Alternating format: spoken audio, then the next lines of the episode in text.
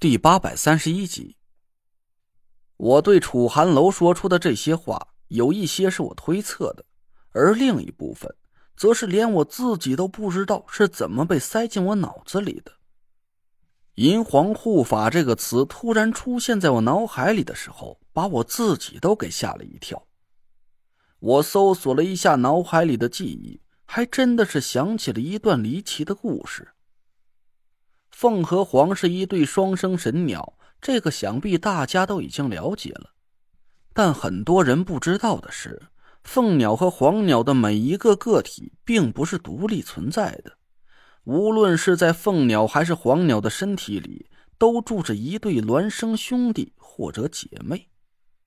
科学一点的说法吧，就是每一只凤或者凰都存在着严重的人格分裂。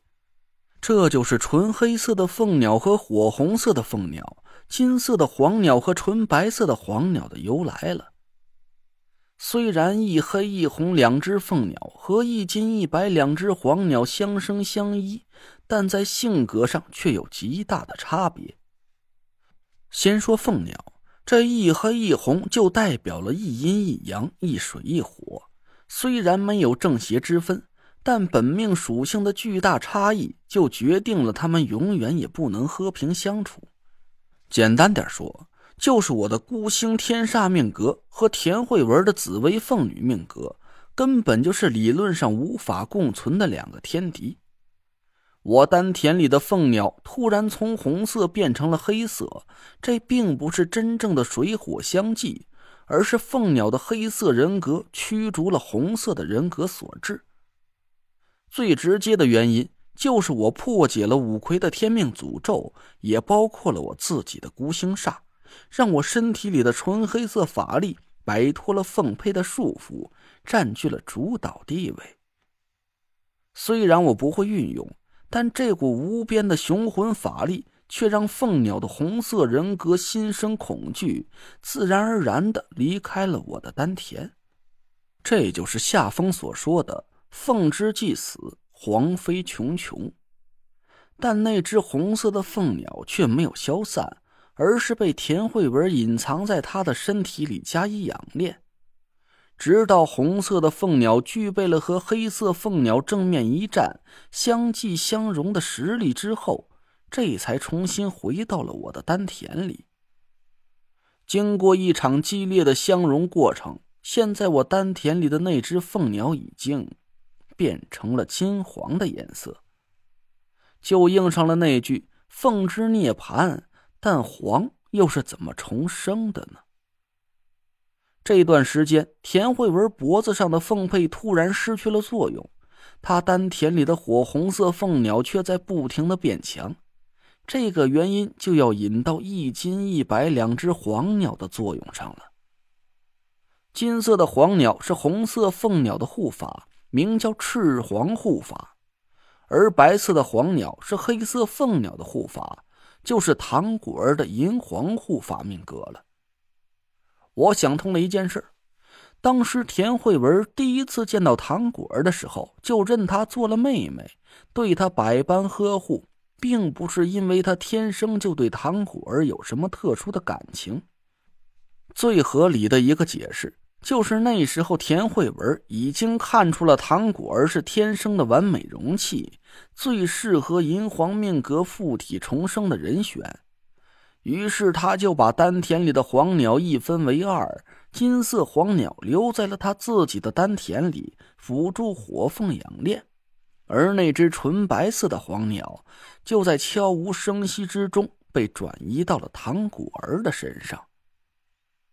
所以，唐果儿的后背才会突然出现了一只黄鸟的纹身，而这个纹身只有我能看得见。说白了吧，其实唐果儿就是个炉鼎，只是这个词一般常见于邪术之中，正经的风水师是不会用这么邪恶的字眼的，但意思上却是大同小异，并没有什么区别。我不知道田慧文为什么要把银皇护法的命格强加在唐果儿身上，但他这么做一定有他的道理。一凤一凰，水火相济的过程很痛苦，那时候我正在拼命的把镇龙杵插在黑色蛟龙的雕像上，没来得及详细描述整个过程。当时我身上有个东西突然变大了几十倍，正是沉寂了很久的老君鼎。我不知道老君鼎是真的变大了，还是只存在我的臆想之中。镇龙杵上闪过了一道乌青色的光芒，紧接着一股浓黑的闪电骤然腾起，老君鼎一边迎风暴涨，一边被深不见底的海水和火光冲天的烈焰给吞没了。洪水灭世，烈火焚城，两道水火气息激烈的碰撞交融，互相吞噬。老君鼎在洪水和烈火中不断的变换着颜色。就在镇龙杵插在黑胶雕像的脊骨上那一刻，一道半青半红的精芒涌进了我的眼睛。但紧接着田慧文的死，让我顿时失魂落魄。我就没来得及好好感受一下水火相继之后的法力到底到达到了一个什么样的境界。后来，唐果儿在我床边对我说了一句话：“姐夫，你要快点醒过来，姐姐还在等着你去找她呢。虽然我眼睛看不见，但我的心能感受到姐姐的气息，她没死。”